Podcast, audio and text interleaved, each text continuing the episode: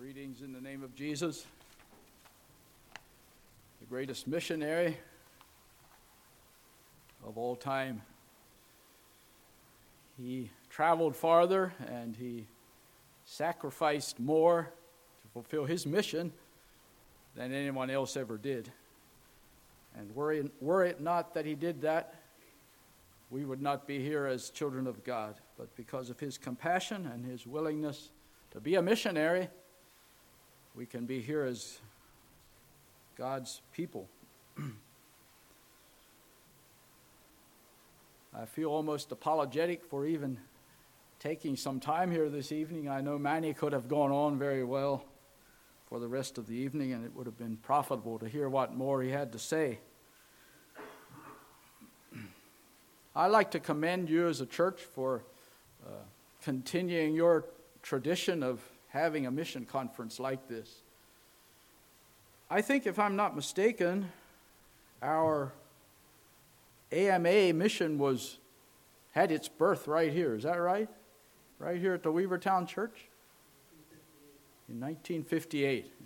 So, thank you for continuing to stir interest in missions. Uh, Steve Saint said this way not everyone is called to be a missionary, and by that he meant foreign missions. Not everyone is called to be a missionary, but missions is for everyone. I think you heard the title that was given to me The Cross Cultural Kingdom. And uh, Andy told me I could change the title a bit if I wanted to. Respecting the culture while honoring the word is the way it's given on your schedule, and I didn't ask him to change that, but I changed it a bit for myself and the message this evening. I'm going to talk about adaptation without compromise. adaptation without compromise. And I'll explain that, what I mean by that, as, as I go on. now, we were here on Sunday evening, and I was blessed by what was given by the brothers that evening. Austin talked uh, about adaptation covered that subject quite well, adapting to the culture. I appreciated what Alvin had to share. I, uh, I think what he uh, gave us that evening was very, uh, very applicable to all of us wherever we are serving the Lord. Now, what I have this evening is geared more toward serving on the foreign field. And I know a number of you have done that. You can probably identify with some of what I'll be saying. And I hope that many more of you will be doing that. But even if you don't ever go overseas to serve the Lord, to spread the gospel, uh, I hope you can glean something this evening. Maybe you can learn to understand a bit better what your missionaries are facing sometimes and pray for them in a more intelligent way. now, when I first thought about this, was thinking about this subject, my mind went back, way back to when I was a young boy. You know how sometimes there are certain things from way back there that we sort of have mental pictures of. I grew up in an Amish home, but my parents went to uh, revival meetings and tent meetings and Bible schools sometimes. And I have some memories of one time when someone took us along to a Myron Augsburger tent crusade. I think it was maybe down the Coatesville, Downingtown area somewhere.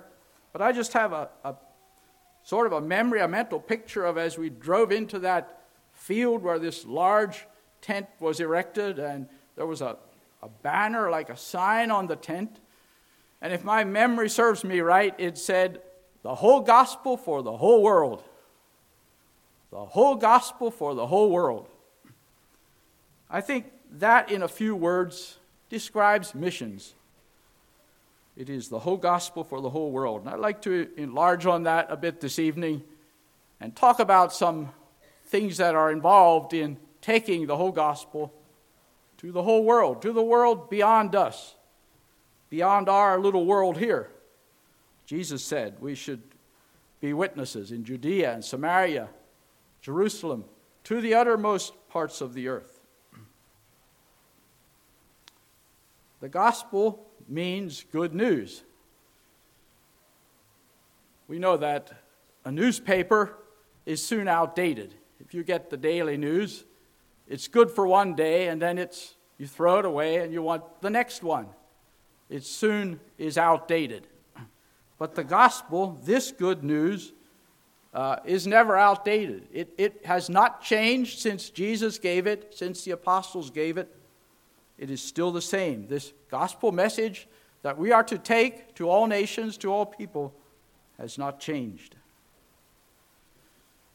But we live in a changing world, don't we? And we are aware that in this world, there is considerable variety in how people groups think and live. We call that culture, don't we? That's culture. I suppose it goes back to Babel. Bible says after the flood that the people were of one language and one speech. But they misused that unity and they wanted to make a name for themselves, and so God confounded their languages. And so we have to have all nations Bible translators because of that. And he scattered them abroad upon the face of the whole earth.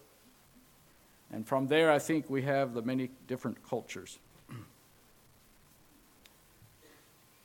I said I want to talk about adaptation without compromise. And I'll explain what I mean by that, just give a brief definition of those words. Adaptation simply means to make fit, to make it fit.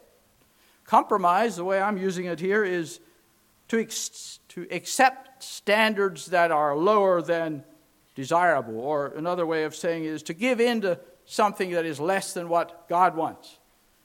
We're using compromise in that way. I want to talk in the next minutes here about, first of all, about culture and faith, and then about lawful adaptation to culture, or maybe we should say necessary adaptation to culture, and then about uh, teaching the all things of the gospel without compromise. Let's think a little more about culture. Culture is the way of life of a particular society or group of people. It's just the practice of doing things the way we do them because of how we have learned it and what we've been taught. It involves the way we think, it involves the way we talk and communicate, it involves our customs, our behavior, our dress, and a lot of other things. Our culture. Now we're talking about uh, taking the gospel to, to other cultures. So when we leave America, uh, we don't let our culture behind, really. We take our culture with us. The way we've learned to do things, that, that pretty much goes with us. And then we arrive at this strange, foreign place, and all of a sudden we realize that things are so different. People do things different here. This is not the way I was used to it. What does this mean? We call that cultural shock. And we may begin to wonder how, how am I going to fit in here? Uh, how, how am I going to, are people going to accept me? Are, be, are people going to accept the message I have? Are they going to understand me? They're so different. now, just a few things about culture. I think in every culture there are probably some good practices and some not so good. Also, I believe that there are some things that can be done, let me say it this way there's more than one right way to do some things. Let me just give you a little example of that. And, and what I'm, I'm sharing this evening is from uh, pretty much from our experience in Kenya.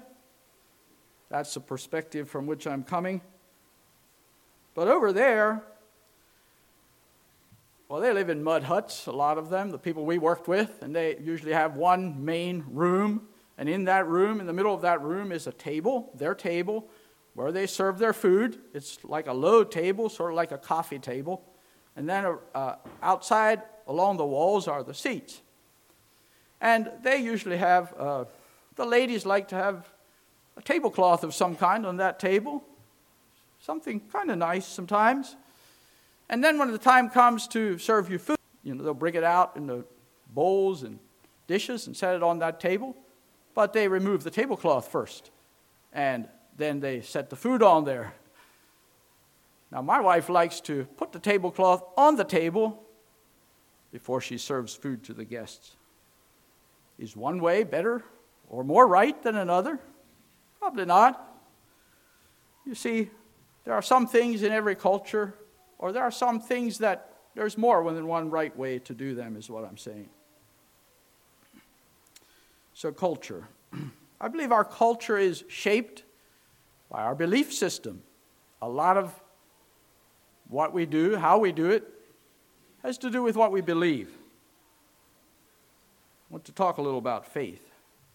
And I'm, I'm using the word faith in the aspect of not so much the aspect of what's in my heart reaching out to God, but as Jude said, uh, we should earnestly contend for the faith. And I think the Amplified says there, uh, the sum of Christian belief. We're talking about the, the, what we believe, the faith of the gospel, as the Bible says. Jude goes on to say that we should, we should build up ourselves on the most holy faith. So it's, it's what we believe. Basically, we believe in God as the Creator, we believe in Jesus Christ as Lord and Savior, and we believe in the Bible as the Word of God. We believe this, this Word is authoritative, it, it has instructions for us, it's, it's God's will for our lives. We believe that the doctrines of the Bible are eternal absolutes that do not change. They do not change with time, they do not change with circumstances, they do not change with culture. There are eternal absolutes in this, in this book. When we went to Kenya, I didn't need to get another Bible to take along. I took the one I use here. I was expected to teach and preach out of the same Bible that I used here.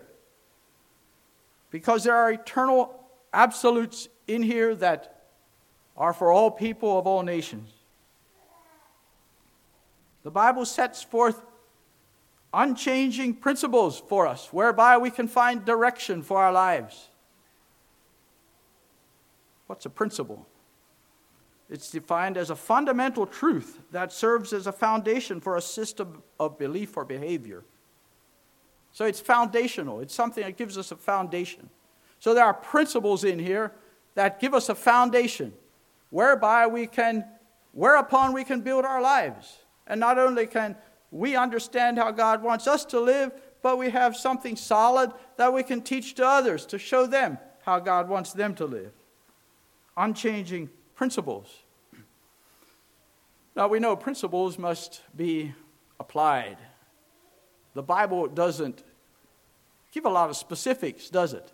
It doesn't tell us exactly how we are to dress. It doesn't tell us exactly how we are to conduct our worship services or what kind of transportation we're to use, or a lot of other things. It doesn't go into a lot of specifics.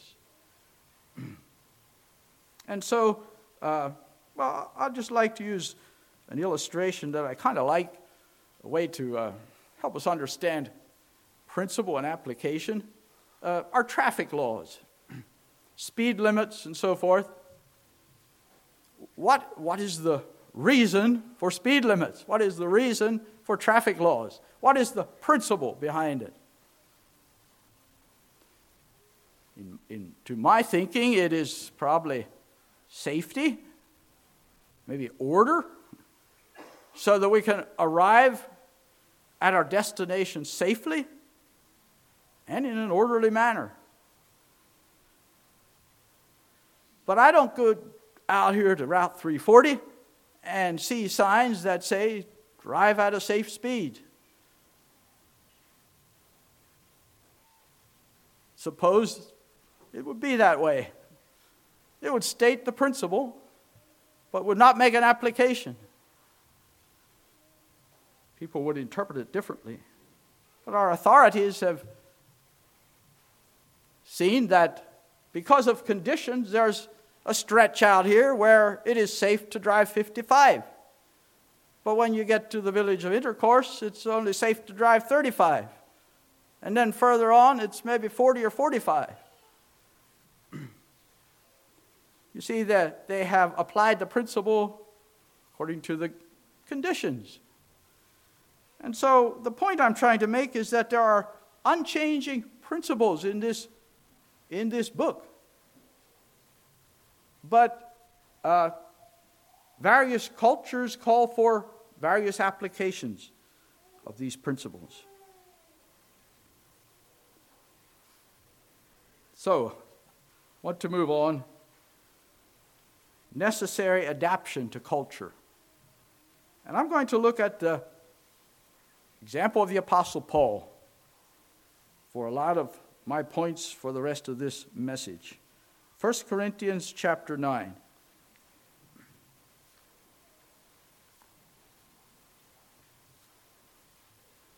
I said Jesus is the greatest missionary of all time, and I suppose we would put Paul about second, wouldn't we? From our records, we see Paul as a great missionary. Well, Paul was one that did some adapting. Look what he says here in 1 Corinthians 9, verses 19 through 23. For though I be free from all men, yet have I made myself servant unto all that I might gain the more. And unto the Jews I became as a Jew that I might gain the Jews. To them that are under the law as under the law, that I might gain them that are under the law. To them that are without law as without law, being not without law to God, but under the law to Christ, that I might gain them that are without law. To the weak became I as weak, that I might gain the weak. I made all things to all men, that I might by all means save some. And this I do for the gospel's sake, that I might be partaker thereof with you. Did you see some words there coming through a number of times? He says that I might gain them, or win them would be another word. That was Paul's goal to win people to Christ. And he was willing to do some adapting to reach that goal. There's a couple instances recorded for us in the book of Acts, where I believe Paul was doing that. In Acts 21,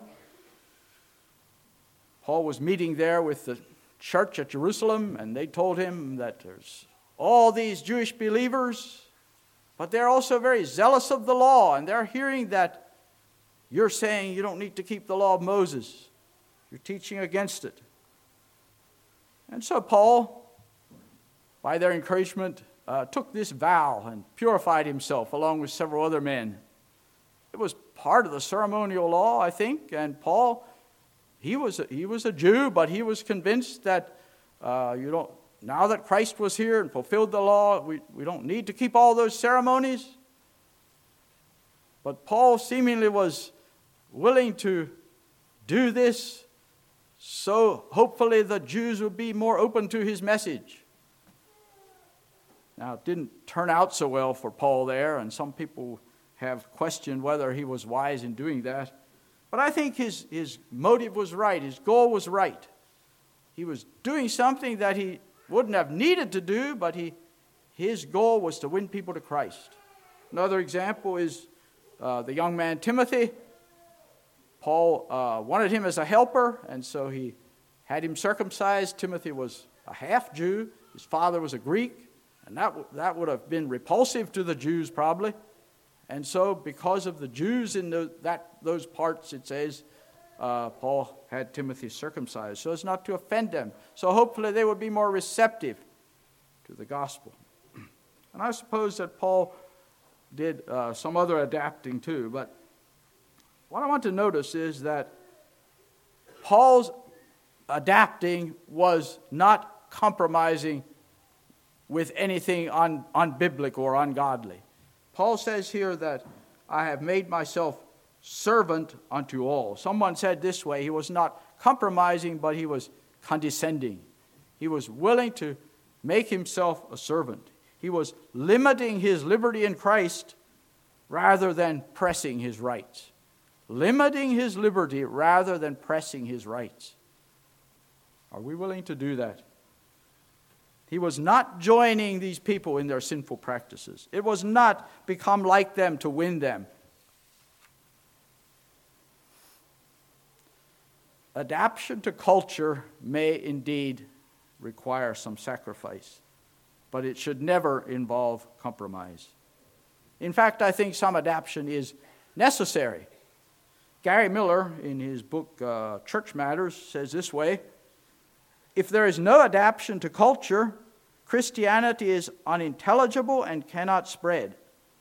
If there is too much adaptation, what we would call compromise, it will spread, but will no longer be Christianity. We talk about watering down the gospel. We should never do that. Never try to just make the gospel appeal to people so we'll have numbers responding.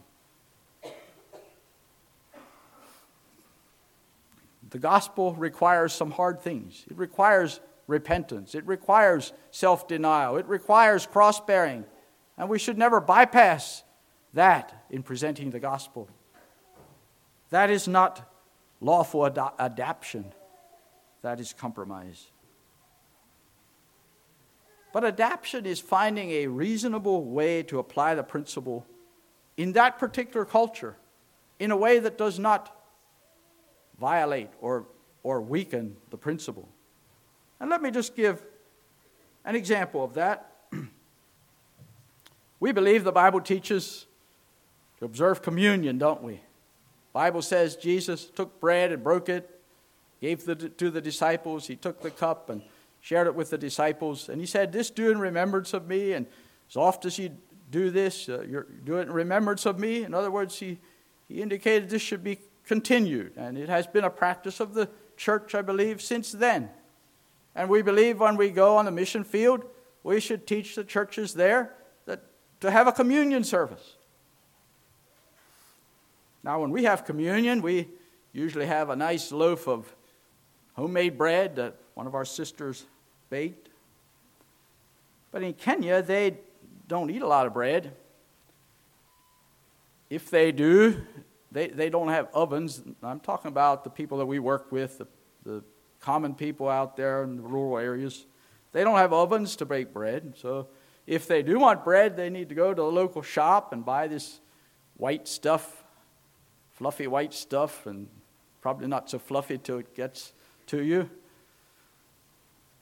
And so uh, in Kenya, we don't use bread for communion, but there's another food that is common to them. It's called the chapati. It's sort of like a, a tortilla.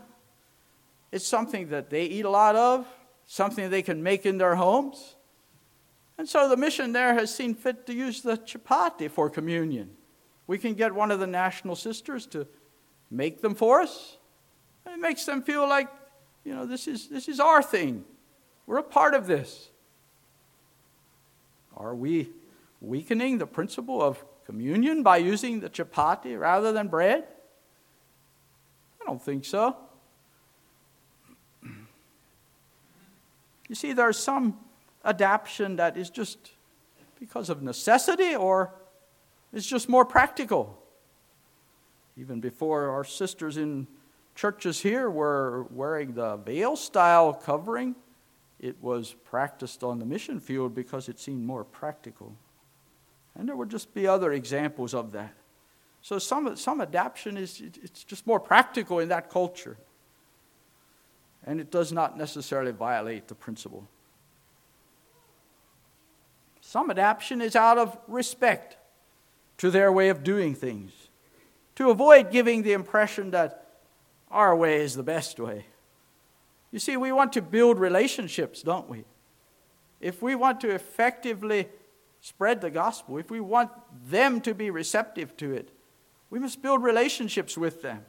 And so there are some, some things we do their way because it helps to build respect. It's out of uh, respect for their way of doing it. Another example would be uh, okay, when we go to visit someone in their home, they probably come to the door and invite us in, and we shake their hand right there, and then maybe they tell us to sit down, and we begin visiting. Not so in Kenya. They'll invite you inside, and then the men go to the right and the women to the left, and you, where the seats are, and you stand there until everybody's in. and then someone leads in prayer. Then, after you prayed, then you greet each other, and then you sit down and begin visiting. Now, when we go to leave, we usually say, Well, it's about time we go. So we get up and say goodbye and go. Unless we're Amish, maybe we shake hands again. But not so there. There, when you think it's time to go, you say, uh, Am I free to go? You ask them, Am I free to go? Are we free to go? And if you are, then you stand again, pray again, probably, and then go. Now, suppose we would go and say, well, that's, that's kind of, let's just do it our way. This, this doesn't really make sense to us. No, we do it their way out of respect. And really, maybe it's better than our way. Praying, maybe it's better than our way. But it does take a lot of wisdom and discernment to know when and how to adapt. In some areas, it takes a lot of wisdom. Culture must be evaluated by God's Word.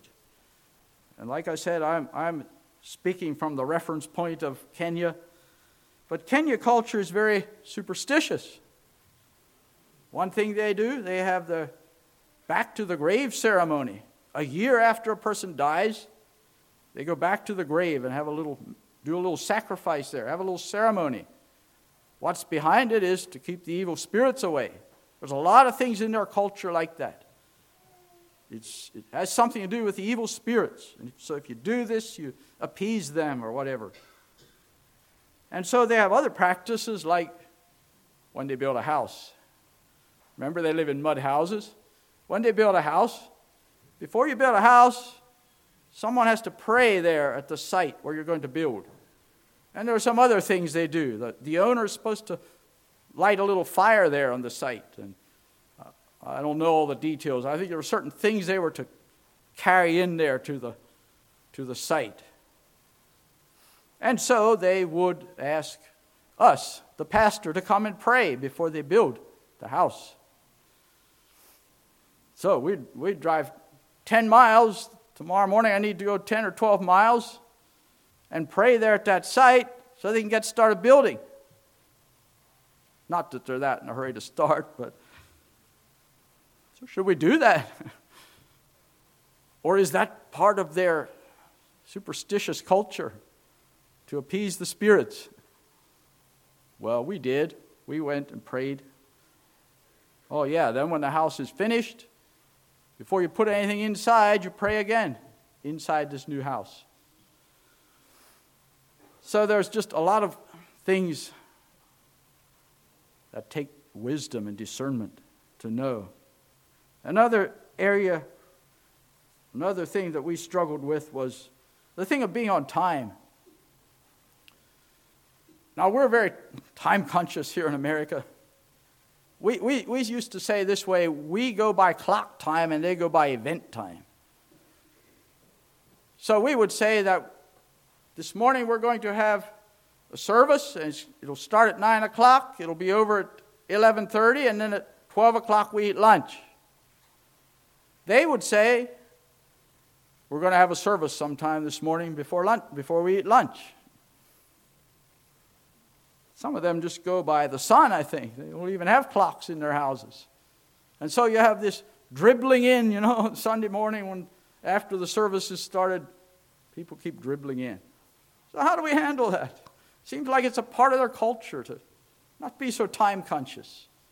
And we're maybe overboard the other way, so, so conscious of doing it right on time. Takes a lot of wisdom. And, and we, we continued to uh, encourage them to be on time. To me, it seems like there are biblical principles behind being on time. The Bible teaches you know, let everything be done in decently and in order. It teaches uh, not putting off what we should do now, just other things that seem to tell me that being on time is a good thing. And yet, uh, we tried to be patient. we tried to just patiently keep showing them that we felt there was a better way than always being late. But you know, you need to be careful in those things that you don't get upset. If you're not careful, you're in your zeal for upholding one principle, you might be violating another one, like patience and kindness and love. but I think we need to look for common ground, not so much focus on our differences when we go to another culture, but we do have a lot in common. And one thing that we have very much in common is we all have the same sinful nature. You soon see that in other people. They have much the same temptations as we do. Maybe some are stronger in certain ways than what we're faced with, but yes. We all have a sinful nature and we all, all need the same Savior. The gospel is adaptable to every culture. Peter, when he uh, was in the house of Cornelius there, the first Gentile convert, and he uh, perceived that God accepted Cornelius even though he was not a Jew and not circumcised. He said, Of a truth I perceive that God is no respecter of persons, but in every nation he that feareth him and worketh righteousness is accepted with him. Okay, I want to move on now. Uh, teaching the all things without compromise. We want to see how that was commanded and practiced in the Bible. And I'm not going to turn to these scriptures for the sake of time. We're all familiar with Matthew 28, we call what we call the Great Commission, as given by Matthew. Go ye therefore and teach all nations, baptizing them in the name of the Father and the Son and the Holy Ghost, teaching them to observe all things whatsoever I have commanded you. And lo, I'm with you all, even to the end of the world. Notice the alls in there. Teach all nations, teach them all things. The whole gospel for the whole world.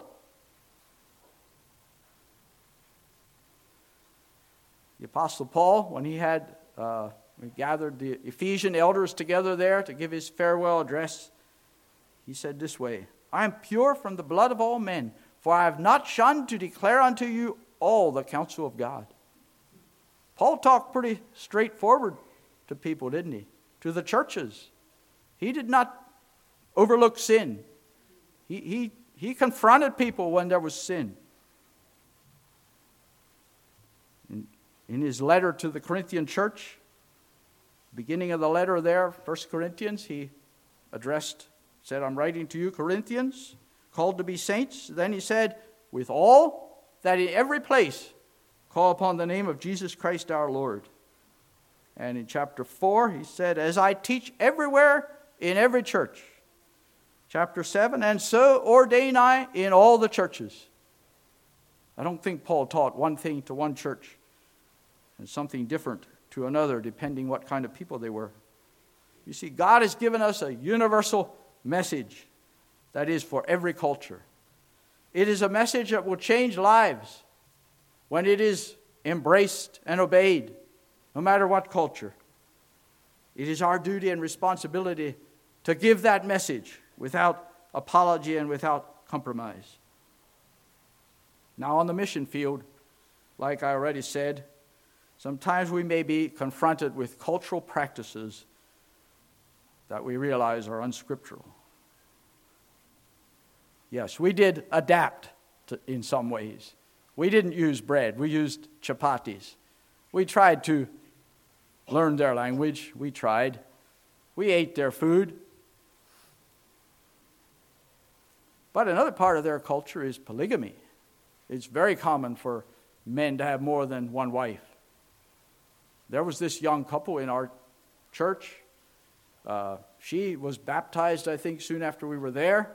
He was uh, sort of had sort of been in and out of the church but one day we heard, and, and they attended regularly, but one day we heard that she left, she ran off. And I, I'm assuming there were problems on both sides. But he did not know where she's at. He could not find out where she went to. We did not know where she's at. And this went on for a while.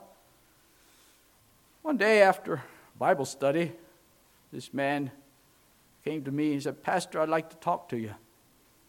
And so I went aside and he said, I'd like to take another wife. Well, I think he knew, he knew how I believed. I think he was just trying me out. But I, I suppose there would have been pastors that would have said, Well, you know, this man needs a companion. He's lonely. Uh, we don't know where she's at. We don't even know if she's alive anymore. Yeah, go ahead. Part of your culture. Why not? well, I, I threw it right back in his lap. I said, Well, what does the Bible say? And he knew. He said, The Bible says we should just have one wife. We dare not compromise. Biblical marriage is something that so important to teach wherever we go in every culture. And there again, you, you we, we, had this of what, what is biblical marriage then in our culture? Okay, well, uh, more and more it is so that they just start living together. Of course, we don't accept that. But they have what we referred to as traditional marriage, where a man, the, the two families would get together, the boy and the girl's family, and they would have some dialogue together, and then the, the young man would bring his dowry to the, the lady's uh, house, and thereupon they would be married. To them, that's the, the traditional way to become married. No ceremony where they have vows, no uh, certificate with, uh, registered with the government. And yet to them, it was going, taking the proper steps to become married. So, how do you handle that?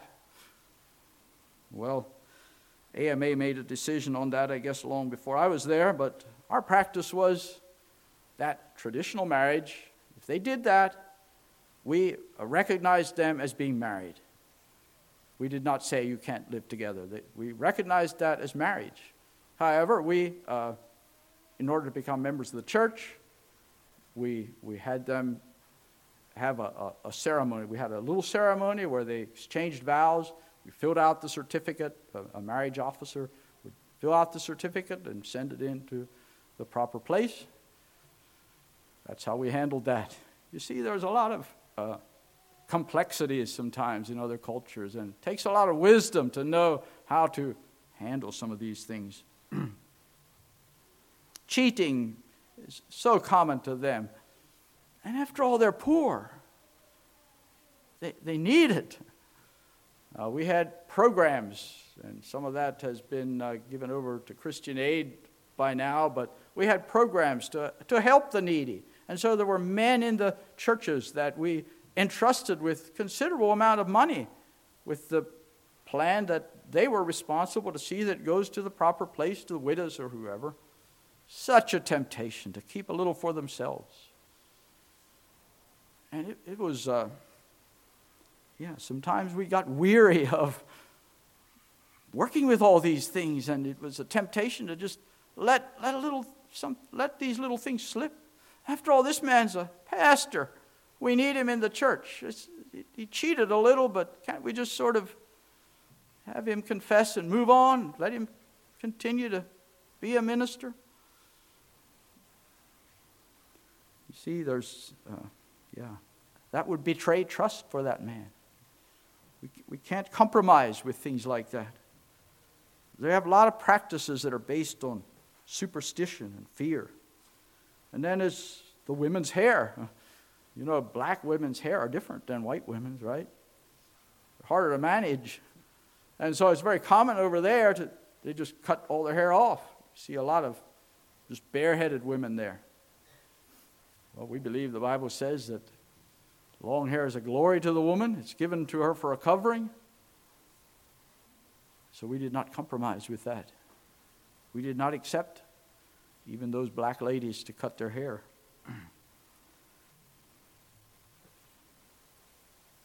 so we need to continue teaching principles like biblical marriage, honesty, commitment, modesty, and simplicity. The Bible doesn't tell us exactly how we're to dress. But it does teach modesty, that the body should be properly covered, it teaches simplicity, not for outward show. That is applicable in any culture. Being true to one's commitment. there was a brother in our church, and he was probably as well off as anyone in the church because he had a full time job teaching in the school. But one day, and it was not so long before we planned to terminate, a couple months, maybe, maybe it was half a year. But he, he came to me and he wanted to borrow some money, send one of his girls to school, I think. And I was rather reluctant. We, we did some loaning money there, but not a whole lot. It, it's a bit uh, risky. Not, not only, not particularly because you might not get it back, but, you know, when you loan money to a brother in the church and it, there's a potential there for creating feelings if they can't pay it back and so on. But anyway, I, uh, I agreed to give him some of a portion of what he was asking for. I loaned it to him, and he had his plan of how he was going to uh, pay it back. Sure enough, he, he was not able to, to uh, keep up with his commitment of paying back. He paid a little back, I think, monthly, but time came for us to come home, and he had not paid it all back. And, and I think there are cases where it would be right and good to just forgive a debt like that. But this man, I, I, I felt, was he was pretty well off financially, and uh, I felt if I would just forgive his debt, it probably wouldn't be the best for him. He, he might get sloppy and think he can do that again. So I just told him that he's to uh, keep making his payments to the, the next pastor. And I didn't make that pastor responsible necessarily to collect it, but I told him if he pays, you put it in the church offering. You see, uh, yeah, we need to teach people to be true to their commitment. Not giving the impression that when we teach principle, we want to be careful we don't give the impression that this is our way of doing it, and so this is the right way. But rather, teach it from the scripture. Show them this is what the Bible says. And that's why we do it this way. Yes, what we believe affects how we live. And I believe that embracing the truths of God's Word is going to produce a godly lifestyle in any culture. We saw that in Africa. It, it, uh, it produced the same, the same fruit of the Spirit we saw coming forth from people's lives when they embraced the gospel. The same that we see here. So I want to conclude here with just a few points. I believe our goal is to bring people to Christ and to help them live the Christian life. I believe we need to be willing to make some changes and make some personal sacrifices to reach that goal. And I believe that compromising on biblical principles will never bring the desired results, not what God wants. Let me just quote a couple verses again out of Romans 10. Emmanuel already referred to that. There is no difference between the Jew and the Greek, for the same Lord over all is rich unto all that call upon him the whole gospel for the whole world. It also says, How beautiful are the feet of them that preach the gospel of peace and bring glad tidings of good things. So, may God bless you wherever He is calling you to be an instrument of peace, to bring glad tidings of, of good things. May God help you to be faithful, whether it's here or elsewhere. God bless you.